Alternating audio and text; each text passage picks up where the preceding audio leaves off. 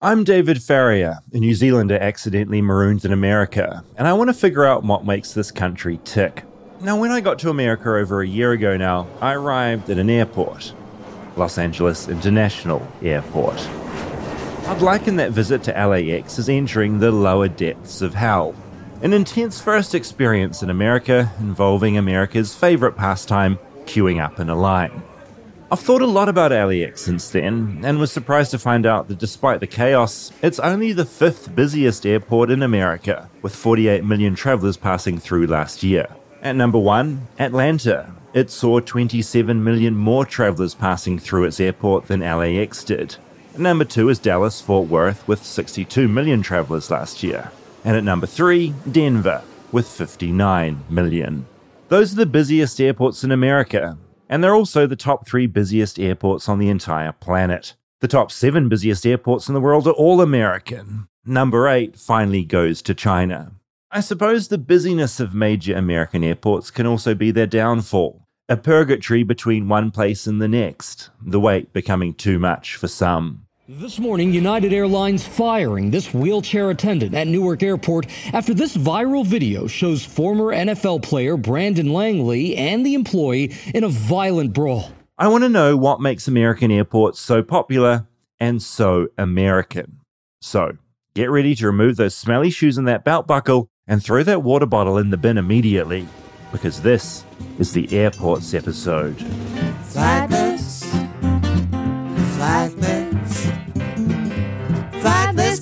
Touchdown in America. I'm a flightless bird touchdown in America.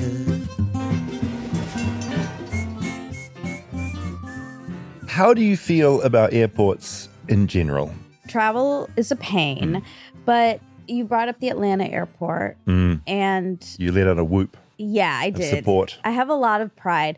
Some people have pride in their hometown baseball team, sports team. or Culinary dish. exactly. But I have pride in the Atlanta airport. What is it about the Atlanta airport, besides it being the busiest in the world, which blew my mind? Is there anything about it that sets it apart? Does it have good parking or good drop off? No, it's bad. actually, It's bad. for the past year or so, when I've gone home, it's a big pain and I'm stressed out every time my dad has to pick me up because I feel his stress. They like to get to the airport really early. He Mhm. picks me up and then, you know, I call him, I'm like, I'm outside. And he's like, okay, start walking toward me. I'm like, no, what do you mean? Just Yeah, don't go it." on the move. That's how you get lost when you just start aimlessly walking from a place. He wants me to like meet him in the middle. And I'm like, I can't. Just come pull over. But it stresses him out. So therefore, Mm. it stresses me Mm. out. My parents don't even have passports anymore. So they're in New Zealand. Their passports have expired. So they're literally just stranded, unable to leave, and they don't care. My parents don't like traveling. When they Oh. travel as well, they do a really strange thing, which I think maybe it's what a lot of older people do, where they don't trust that the hotel or the motel is going to have what they want. So they pack all their different teas Oh, and yeah. little milks and sugars and biscuits with them. Wow. They love biscuits, loves cookies. Farriers always travel with cookies. Ooh, I love cookies. And so wow. travel with them is a real disaster. Were you embarrassed when Mm, you as were kid. traveling with them? Yeah, because we'd drive to a different city and go into a motel and we'd just be carrying boxes of stuff. Sort of like a move. It was kind of like moving house. Every time we went on holiday, we'd just move all these boxes. You go to a hotel or a motel because it's different and it's got new things. Yeah. I just look around it's just everything we've got at home. Traveling with milk is interesting. It is an interesting choice. Yeah. Yeah, and a bad choice. My friend Eddie in New Zealand, when I first came to America, I lent my car to him to drive around because he doesn't have a car. He's just got a scooter. Mm. I said, just look up to the car. It's yours. Just put oil in and run it so it doesn't end its life or anything like that. I got back, and a week before I'd gotten back, he'd left an old big thing of milk from the supermarket in the boot. It was really hot in New Zealand, and it exploded. Ew. And he only discovered this the day before I was coming back. So I came back to this car that was just disgusting. It just seeps into the very core of the car. And it rots. It never unstunk. The only way I could solve the Oh. problem, someone crashed into my car, wrote it off, got a new car. Okay, so I come over to America this time, right? I give my car again to Eddie. He's still got the scooter. David, so I give it back to Milk once. Boy. Yeah, gave it to him. Okay. About two months into me being marooned here in America, he was involved in a huge pileup on the motorway, written off, don't have a car. He totaled the car. To be fair, it wasn't his fault. It was a pile. I mean, he would say that, wouldn't he? It was a pile up. Something happened in front of him. He couldn't get out of there quickly enough. Car destroyed.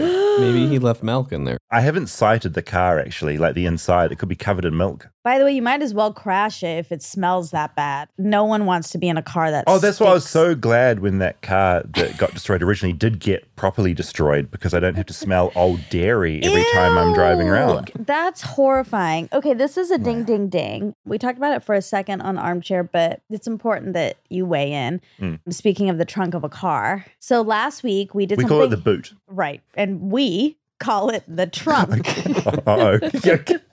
A boot you wear on your foot. yeah, fair. yeah, or you can put a boot on a tire. Yeah, yeah, yeah. That's the car boot in America.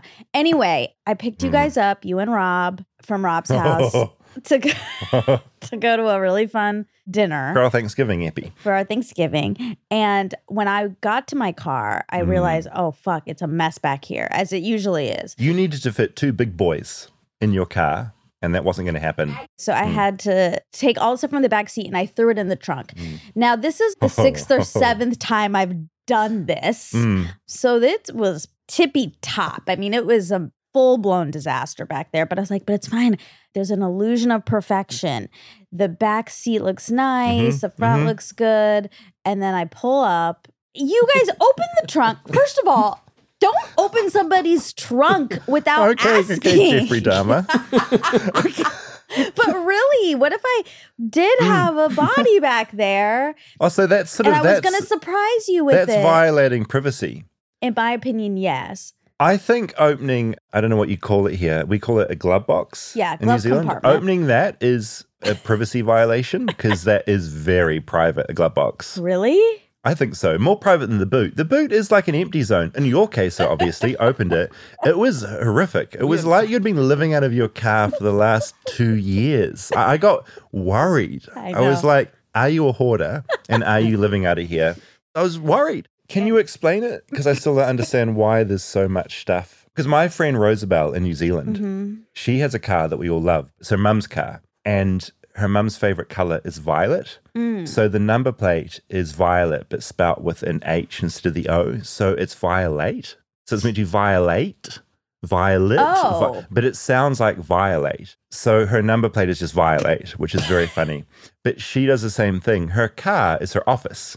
It's just fills, and she's the most organized, smart person I know. Her car is like a tip. It's Wow. remarkable. And that's what your car was like a tip.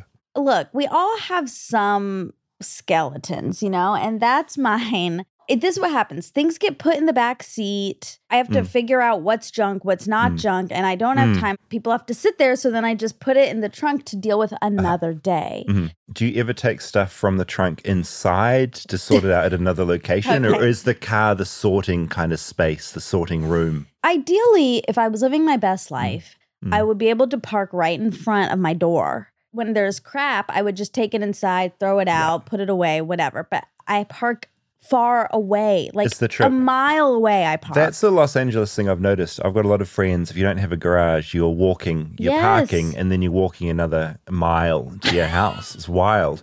I've got a friend that lives up all these steps. oh yeah, And they park, and it's like this huge workout to get to the front door. yeah, that would Yeah. be bad for me. But yeah, so anyway, I was embarrassed. I felt Oh, violated. Oh, no. Ding, ding, ding.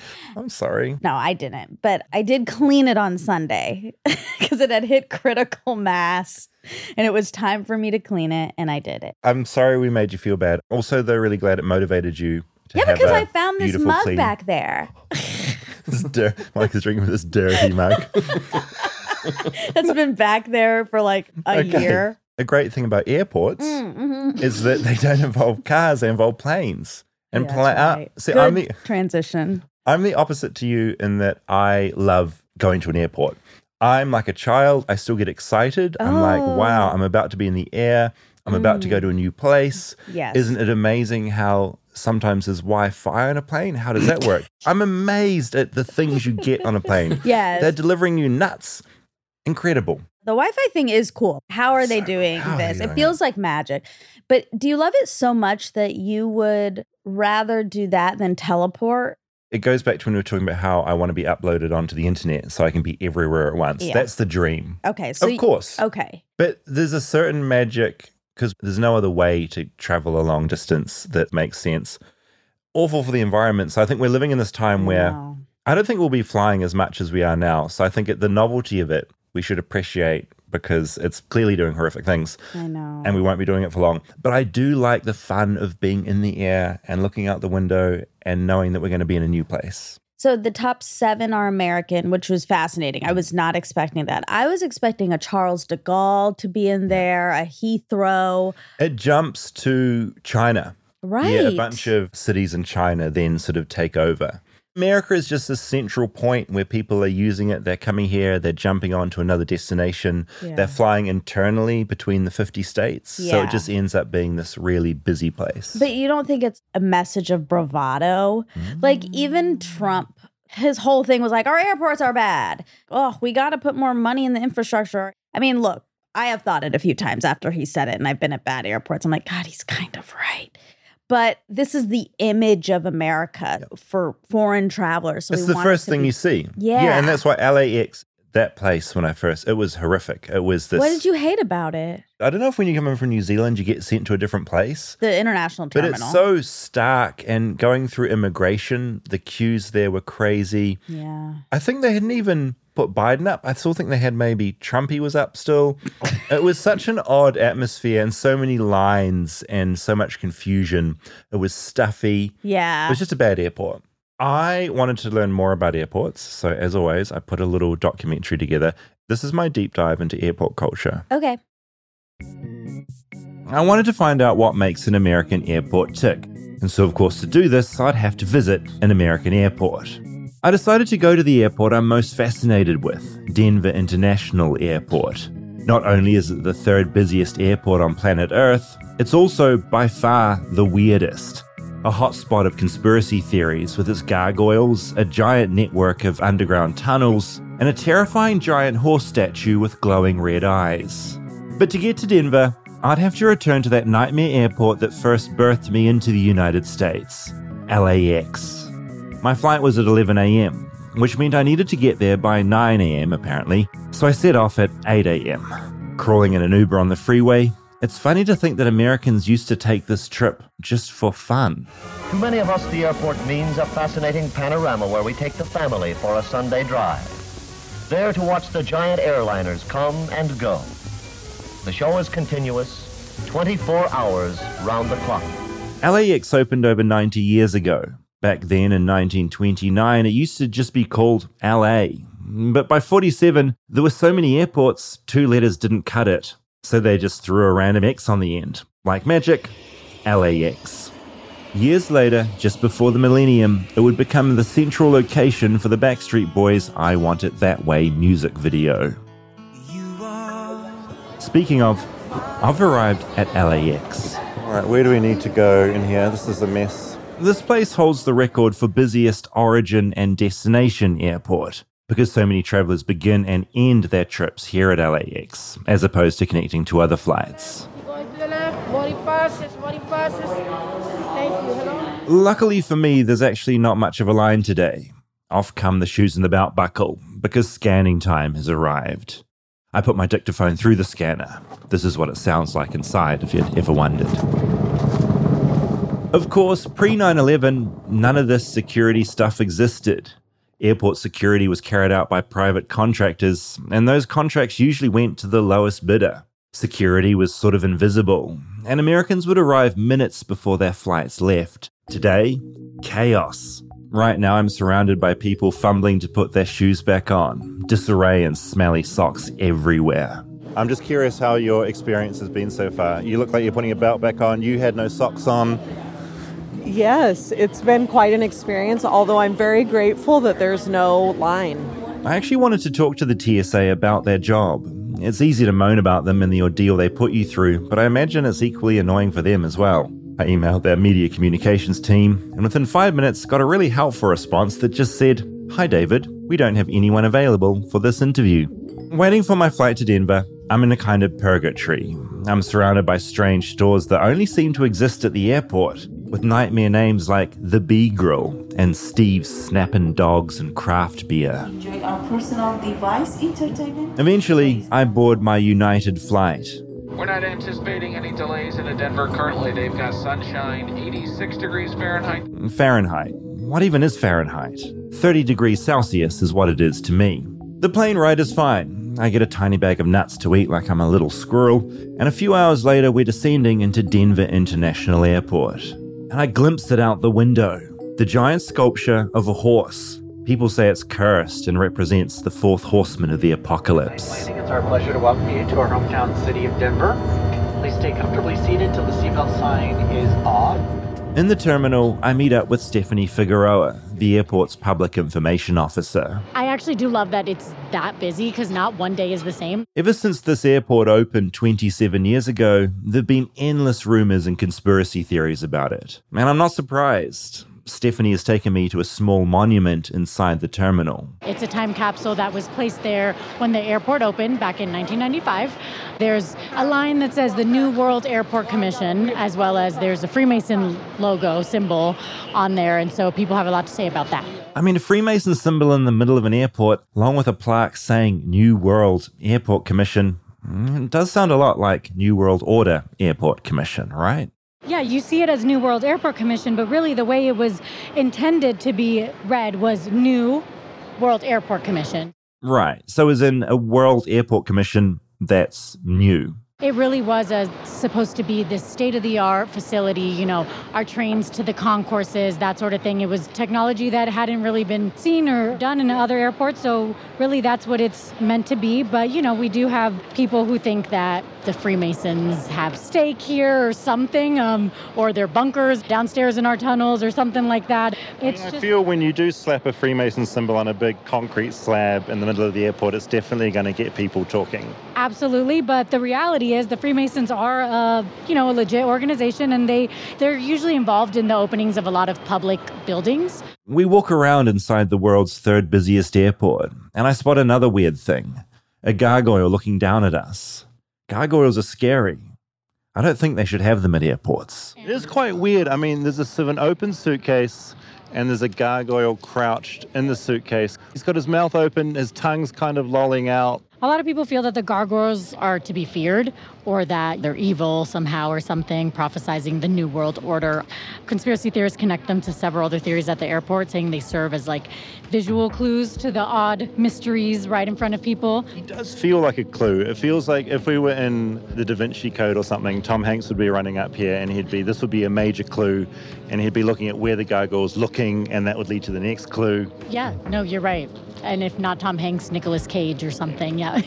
the gargoyle is sitting in a Samsonite suitcase, a nod to the American suitcase brand that used to have its factory next to the airport. One of the biggest rumors here at Denver International is their massive network of underground tunnels. Now, this is very rare, but Steph's agreed to take me down into the tunnels to prove that nothing fishy is going on here. So we are now walking towards the elevator. So there's a specific elevator in the airport that I can use for escorting purposes, and I will be taking you down through that elevator down to our tunnels.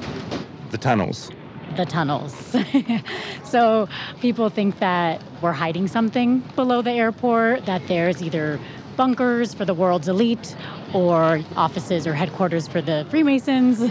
You can see why when you talk about having sort of underground tunnels. Do other airports have a massive network of underground tunnels? Um, you know, I'm not sure about that. A giant lift door opens in front of me, and then a second giant door behind that door. It's intense. And I will ask if you guys can have your IDs ready because they will check those. The security will check those.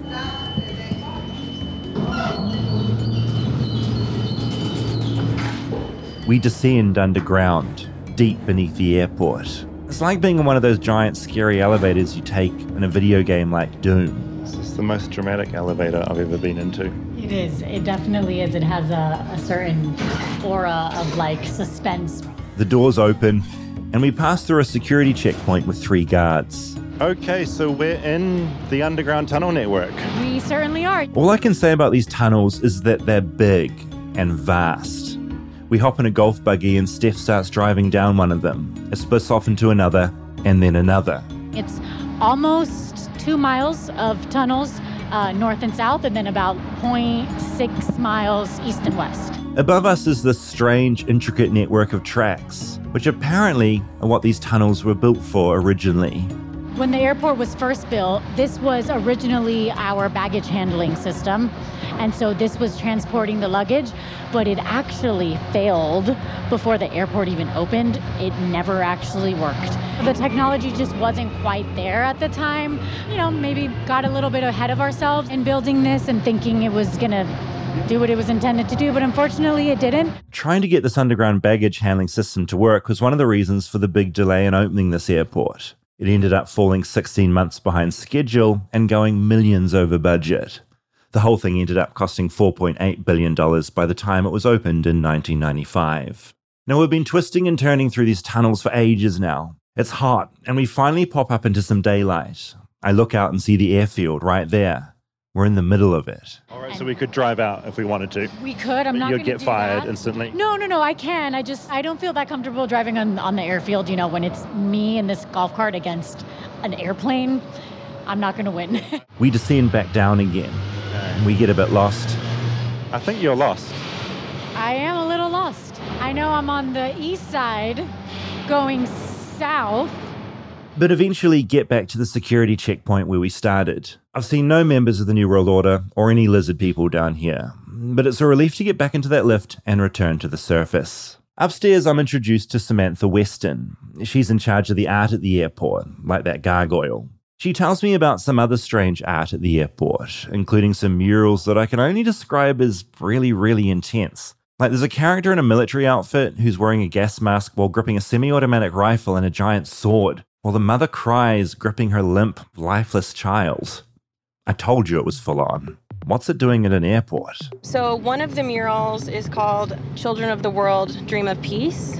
And that's the one that you're referring to that has the gas masked figure and the swords.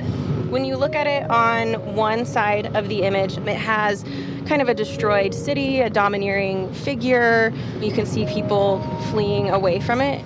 You can see why it freaks people out a little bit. I do, I do.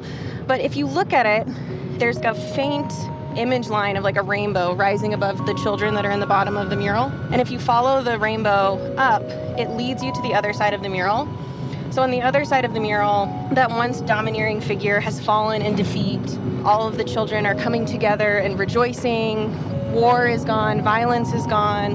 All of the children are from different countries and they're bringing forward weapons from their country to be destroyed together. I see. So, so they're not like stockpiling weapons to use, they're getting rid of them. They are. There's a banner across the mural that has the word peace in several different languages. So it really is a lovely message. I wonder if maybe it's just a bit too subtle for some. I guess in a way, Denver Airport is the busiest art gallery in America. Nearly 60 million visitors a year. Not bad. Steph and Samantha take me to a ute in the car park. Maybe you don't have the word ute in America. I think you call them pickups. Anyway, we get in and start driving away from the airport and towards Denver's biggest attraction and biggest mystery the giant blue horse I saw when I flew in. Mustang is one of our more controversial pieces. People call it Blucifer, as in Blue Lucifer. It also goes by Satan's Stallion and the Blue Stallion of Death.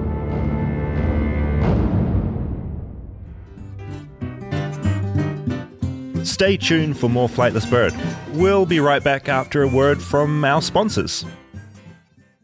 Flightless Bird is brought to you by Athletic Greens. Now, I started taking AG1 because my diet's not great. I love cheeseburgers and I peck at things during the day like a bird, but not a lot of green things. So I take it because I need it. With one delicious scoop of AG1, you're absorbing 75 high quality vitamins, minerals, whole food source superfoods, probiotics, and adaptogens to help you start your day right. The special blend of ingredients supports your gut health, your nervous system, your immune system, your energy, recovery, and focus. I consume it in the morning just because I know it gives me what I need for the day. I wake up, I mix it into some water, I have it, it's delicious, and I'm sorted. I send it to family and friends sometimes, especially if my friends are looking a little bit unhealthy. So, yeah, it makes me feel good, it makes my friends feel good, and it's lifestyle friendly, whether you eat keto, paleo, vegan, dairy free, or gluten free. Right now, it's time to reclaim your health and arm your immune system with convenient daily nutrition. It's just one scoop in a cup of water every day. And that's it. No need for a million different pills and supplements to look out for your health. To make it easy, Athletic Greens is going to give you a free one year supply of immune supporting vitamin D and five free travel packs with your first purchase. All you have to do is visit athleticgreens.com slash flightless. Again, that's athleticgreens.com slash flightless to take ownership over your health and pick up the ultimate daily nutritional insurance.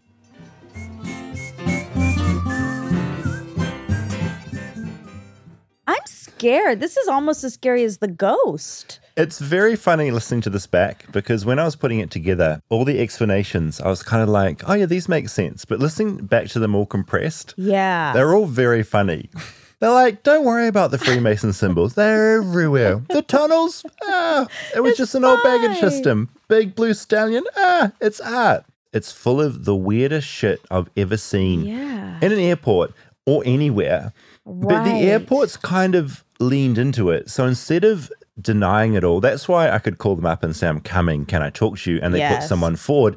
They kind of lean into it, which I think is really bold and interesting, but I'm still kind of amazed that they do.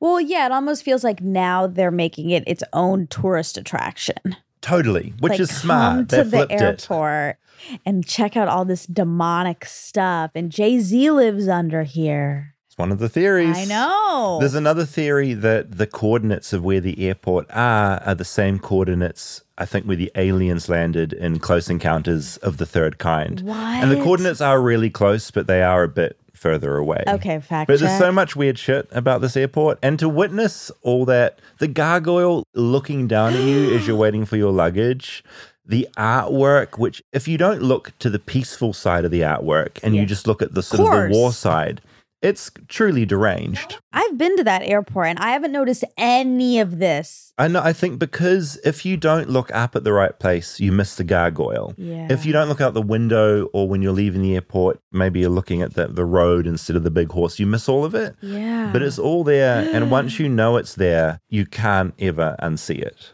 I want to get a gargoyle for my house Oh, where will it sit? on the roof. Oh, that's so good. So it'll scare your ghost away and it'll scare all of this baddies.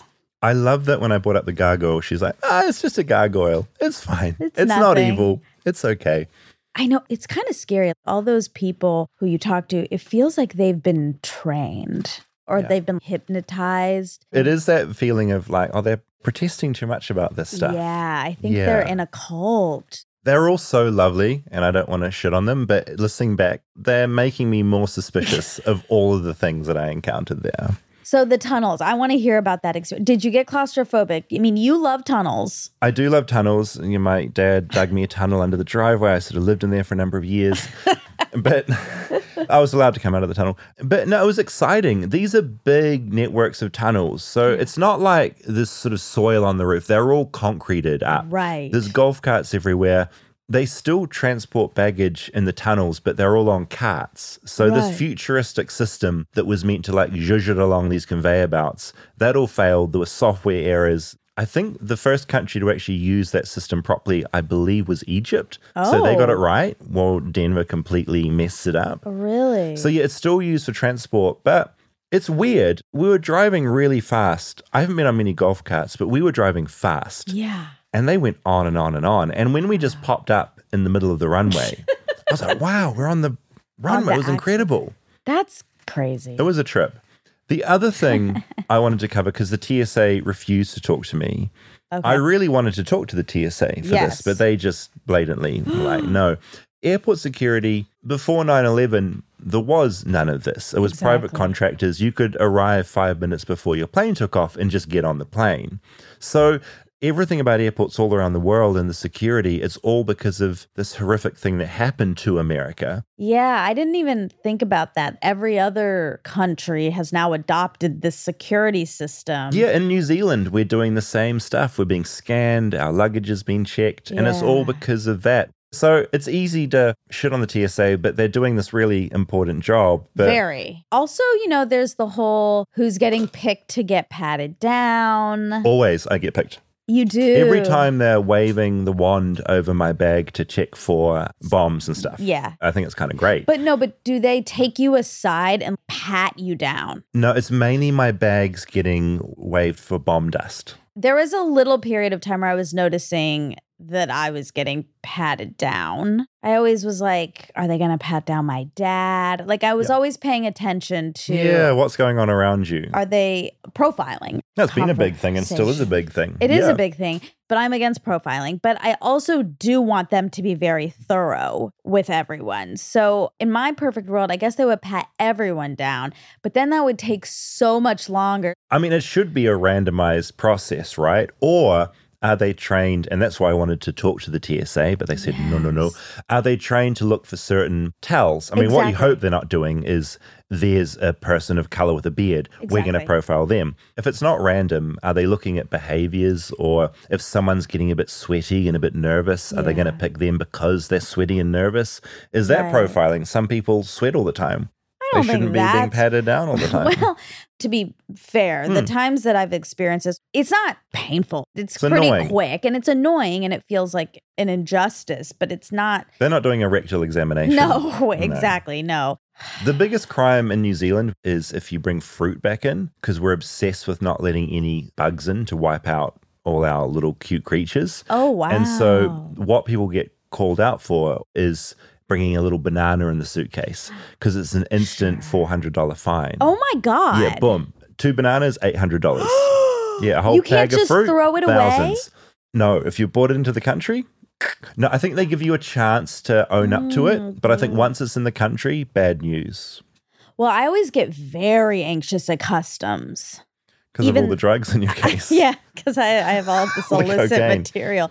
We talked about this on the False Confessions episode of Armchair. I know I have nothing to hide, but when I, I'm up against this authority, I'm afraid they're going to coerce me into saying I have drug. I don't know. I'm just afraid. I'm always worried that I will be in a place in America and someone has slipped something in my bag or something, and suddenly it's full of cocaine. Exactly. You know, And that's like, my "It's not worry. mine, it's, it's not, not mine. It's not mine. High as a kite. munching your face off. Well, yeah, you told me you'd done every drug, including That was the just ma- really that was bad just, ones. That was just made up. it wasn't. Um, it was TSA, if, if TSA, if you're listening, This is David why I do, this is why I don't open up to you. Why? Because I tell you, and then you tell all the. But God, is- I, I, I think this you is said why. it on the podcast. I think. No, I didn't. No, it was, it was in in the car. private. There is a thing that I know it's absolutely holds true. If you tell mm-hmm. someone, I'm telling you this Yeah. as a secret, right? Yeah. And some like a person goes, "Oh yeah, lip sealed. Tell me." All that that's never a secret. What that person is, I guarantee, will do. They will go to someone else and be like, "I got a secret to tell you." So and so said this to me, but keep. That's what happens. Listen, It's true. It's what happens. no, there's levels of secrets. If there is a secret that you're sharing and you are like, this is really scary for me to share, or I don't want to talk about this, but I need to talk about this, or please don't tell anyone, Mm. that is a high level secret. But Yeah. you in the back of my car What? with Rob saying, when I say, have you Well, I done know any not to blab to Rob. Th- th- that was the first mistake. Well, he was there. I'm so surprised by you, though, broadcasting this information. My point is if I was hypothetically going to do some sort of illicit substance and then I told you in a car ride, I shouldn't need to tell you it's a secret, it's implicit. to me, Mm. that is not. Why is that a secret? The cops will come. Wait, no. No, the cops are gonna come They're get you because The you've cops done will come. drugs. Okay, Is the gate locked? this is insane. Going insane. into hiding. I'm changing my hair. Uh, this is. America. In America, It's scary here. They put you in prison for drugs. Not for saying that you've done drugs That's on right. a podcast. most people in this country do drugs. It's not a secret. that of all things, I would never, ever have expected you to think was a secret. So I am sorry that I said it because you meant it to be a secret. Hmm. But we talk. After about this, drugs. we're going to go out and we'll go to a diner or something, and we're going to make a list of all the things I've told you. And I'm going to make two columns next to it secret and public. And I'm going to get you to tick what you think each of those categories is. I love is. this game. I And love I will game. then go in through and assess it. Okay. Whether you are correct in the secrets or public game. You've only told me like three, I guess four if we're including this, secrets. And you need to tell me like six or seven more before we can play this game. Okay, wow. Okay, just let's quickly. learn more about airports. Uh, yeah, airports. All right. So I guess it's a ding ding ding because there are secrets at that airport. there are secrets to this Yeah. airport, and we're about to get into the last big secret. So we're sort of pulling off the freeway. Is this a freeway we're on? I'm confused about American uh, roads. It's technically Pena Boulevard. It's a boulevard, not a freeway. when does a freeway become? Oh shit! Okay. Are you really off road now? Samantha's done a sharp turn, and we're on dirt and grass, barreling towards Lucifer. Huge blue Lucifer. He's impressive, isn't he? He is. He, she. I'm just. I've been saying he this whole time. Oh, he, yeah, you can see it. Yeah, it's definitely a he. It's definitely a he. There's no denying that. We pull up about 10 meters away from this giant horse, and I can see what they mean. Yeah, I mean, you can see the balls, can't you, really? It's definitely a male. Yes. Very veiny. It's very detailed. There's nothing left to the imagination. I'm looking at the anus, the taint, and the testicles and the penis. We like to think of him as more of a protector of the airport and of its passengers. Looking up at Lucifer, he's majestic. He's actually a Mustang, an all American horse, descended from horses brought to America by the Spanish. This particular Mustang is the creation of Luis Jimenez, an artist who loved creating giant sculptures, learning much of his trade from his father. This is him talking in an old documentary. My father was an artist from the time he was a very young man. He became a sign painter, and I mean, I just grew up helping my dad, helping him on his projects. Some of his neon signs were actually sculptural projects. Growing up near the Mexican border, Luis studied architecture at the University of Texas before moving to Mexico, where he studied the giant murals there. Inspired by that and his dad, a lot of his work was about the battle of the working class and minorities. I grew up on the border. I saw illegal families crossing.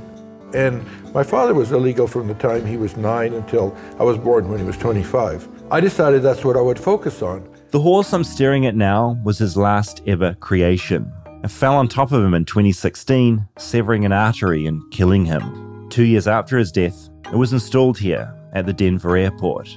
His sons had finished the job, and it turns out those glowing red eyes that terrify passengers arriving late at night are a tribute to Luis's father and his neon sign shop. Not to like. People find the red eyes a bit unsettling, but I think it really stems from just not knowing the full story in the background of the piece. And I love his eyes. I love that he's looking at you. I love that you can see him from far away. And, and to me, it's a very strong, positive presence.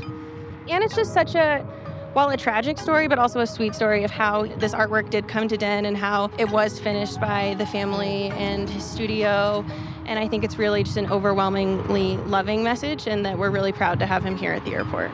Standing there looking up at this giant Mustang, I wonder which bit fell on the artist. The head is actually what unfortunately fell on him while he was painting. The head was all originally painted by the artist, while the lower two thirds were finished by his sons. Now he sits here just outside the airport, a metaphorical gateway to the non metaphorical American West. My journey has come to an end. My airport journey, I mean. Before going back to LA, I take an Uber to see a few more sights and sounds in Denver. Shane picks me up, and he tells me he's lived in Denver his whole life. What's your favorite thing about living in Denver? I always tell people if you get bored around here, it's your own fault. There's always something to do. Shane has no idea what I've been doing here, but he just starts talking to me about Lucifer. Anyway, before the project was complete, the horse actually fell on top of the artist and it killed the original artist. I knew all this the horse, the severed artery, the death. But then a new twist. And as the story goes, the city was trying to get out of the contract. It was something like a $300,000 commission, something in that range. The story is that his family sued and completed the project and made the city take possession. This whole time, I'd assumed the airport had championed Lucifer. It's kind of strange to think that at one point they didn't want their iconic mascot. I do some digging later that night, and Shane, my driver, was mostly right. While making the Mustang, the artist missed a bunch of deadlines, and the project got dragged out for a decade. This was partly due to his heart problems, and the fact that when he was a kid, he'd been shot in the eye by a BB gun, which left him with migraines and eventually only one eye. Work was slow. So Denver International Airport did something very American and sued him for $165,000, the amount it had already paid him up front. Jimenez countersued the airport, and eventually the airport and the artist reached an agreement. Blucifer would be completed. Staring up at the horse now, I'm glad the artist battled to complete him. Sure, the horse killed him, but here his creation stands a weird, fitting monument to one of the world's busiest, weirdest airports. Yeah, it was a really weird episode to write. I bought you a pin. The airport's made pins of Lucifer, and I just want to show, give this to you so you can sort of see what he's like. Okay, I feel like this is sweet and I'm scared. Ew. Oh, oh, he's huge and majestic. Not ew. What do you mean? Yes, ew. I've been looking at pictures of That him. is so scary. Yeah, so just the idea is he's big and blue. So if you fly in during the day, you just see this big blue horse. At night, they turn the red eyes on, which were a nod to his father, who worked with a lot of neon lights. well, do you know what it else? It's also a nod to the fact that he had one eye and he was upset about eyes. Potentially, that is a theory that could be true. that's my theory. They- I mean, they glow at you in such an intense way for flying in at night. It looks truly terrifying. Most people can't go up to stand under Lucifer. He's off in the distance and there's a motorway around it. But because I was with the airport, they escorted me over there. And standing underneath this, it's the biggest anus I've ever seen. And the taint, which is the bit of skin from the anus to the bottom of the testicles, the know what- we know what testicles the come down. And then this big veiny stallion Ball uh, sack. penis right there. And that Wow. was just, I couldn't stop looking. The penis itself was all veiny. All veiny, so many veins. The whole horse is pretty veiny. They're beautiful horses, and you know it represents. I should sure we'll be doing an episode about these type of horse for the show because they're really majestic and beautiful. And I think there's a lot of debate about where they're allowed to run free and who's looking after them, etc. Oh my God. But it's a beautiful horse, But David, you were standing under it, and that's how he died. which is just such a surreal thing that this sculpture killed the artist. I mean, Is horrifying. You shouldn't be under the taint if it could fall on you and kill you. I was aware of that. I questioned them about how firmly it was stuck on the ground because it's on its back legs. Yeah. Those are its only two points Yeah, into the ground. physics wise, this doesn't look like it should be able to stand. They said those two wonderful tour guides I had said it was very safe. But do we trust them? no, those women have Stockholm syndrome. They have an abusive relationship with the airport. Do we need to go back and maybe stage some sort of rescue, I- get them out of there? I think so. An Fly intervention. in, get them on the plane, American Airlines, get them back to LA. And then it's like the moment in the movie where they're flying out and then they see the eyes and they realize they've been duped oh, this, whole time, they're like. Lucifer is evil. Those glowing red eyes aren't nice. That's they're right. horrific and scary. These loving eyes are actually scary. The only airport I could compare it to for weird factor is the airport in Wellington, New Zealand, which is just full of Lord of the Rings stuff. So there's a giant troll. Okay. You get in, there's one of those big eagles from the. I think the eagle. What did the eagle do in Lord of the Rings? It got the ring and dropped it into Mordor or something. They use these big birds in Lord of the Rings. They one rode of them. on the eagles at they one rode point. on their backs. Yeah. They've got one of those. Oh. Just hanging from the roof. I mean, that's fun though. It's cool. That is not weird. That is New Zealand pride because it's a New Zealand thing. You're This- right. It's not a gargoyle. It's not a big giant. None of these things are connected horse. to Denver. Yeah. yeah. So it makes no sense. Yeah, no, that you're right. Apart from the Samsonite suitcase that the gargoyle's sitting in, it's all completely unrelated and deeply unusual. The cool thing about it is, and I hadn't thought about this beforehand, is that the art in airports, it's public art. Some people never go to a gallery, they don't Yeah. want to. Airports are this amazing place where you can witness all this stuff. It's That's kind of cool. It is cool. When you are a budding artist, do you dream of being in the Met Yeah.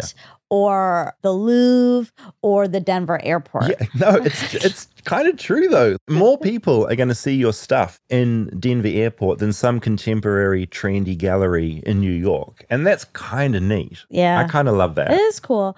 Real quick uh, sidebar on suitcases. What's your brand? I use American Tourister. How ironic. Yeah, I got it in New Zealand. They're never worn out. They're sort of light. They're fine. I'm not one of these people that really worries about what the luggage. Occasionally, I've been like, I wish my luggage looked a bit cooler, Yeah. but it's never forced me to go and get cool luggage.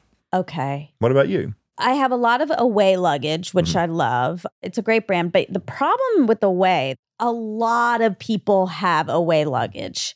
Sometimes I get very freaked out because I feel like someone's gonna take. Yeah, or you'll take someone else's. Or I'll, I always check. You need to put stickers on it. No, of a that's band you like. ugly. No, no. yeah, put stickers no. all over it. I'm not doing that. I think it would solve the problem. I'm just giving you solutions for this problem. Sometimes I put a little ribbon on. Oh, Uh, that's nice. That's what I do. a little ribbon. Just yeah. tie something over. Yeah. yeah. So I have away luggage, but then I've been upping my game lately. So I have a to me. Okay, here's what happens. I go to places and then I buy a lot of shit. That's a common traveling thing. And so then I will often have to buy a suitcase at my location. Yeah, to bring the mother load back. That's right. So back to your trunk of your car. shove it in there. exactly where all this stuff just ends up in the boot. When I was in Spain and Paris, I Mm. bought a Rimowa. Now, Rimowas are very fancy. I have a little fear about my Rimowa. I'm worried it's a fake. Oh no. Yeah. Are there any towels? Are sort of the zip starting to sort of break, or is it just Spray look painted color. the No. logo is a big sticker? It looks right. Bought it Oh from a man in an alley. Well, no, I did buy it from not a, A man in an alley. No, Oh. no, a store in Spain, but it wasn't a Rimowa store. It was a suitcase store, and they had other good brands. They had some Mm, Samsonites mm. and stuff, and they had a couple of Rimowas. But I didn't think at all that it would be a fake. Mm. But it was pretty affordable considering. Mm.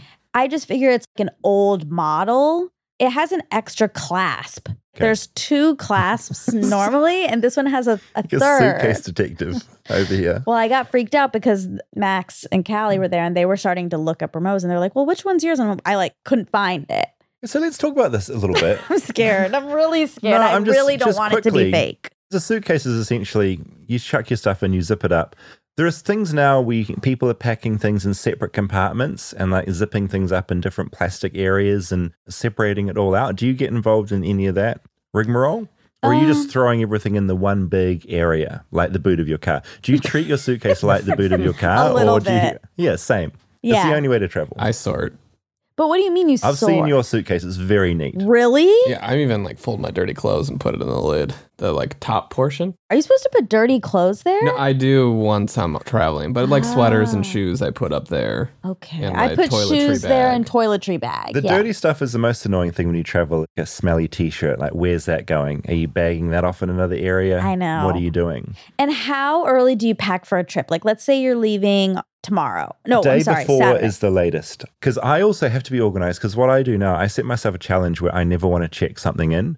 So that really requires some discipline Yeah. and some thought. So a day before is the latest I'd leave it. What about you? uh, I'm often like morning of.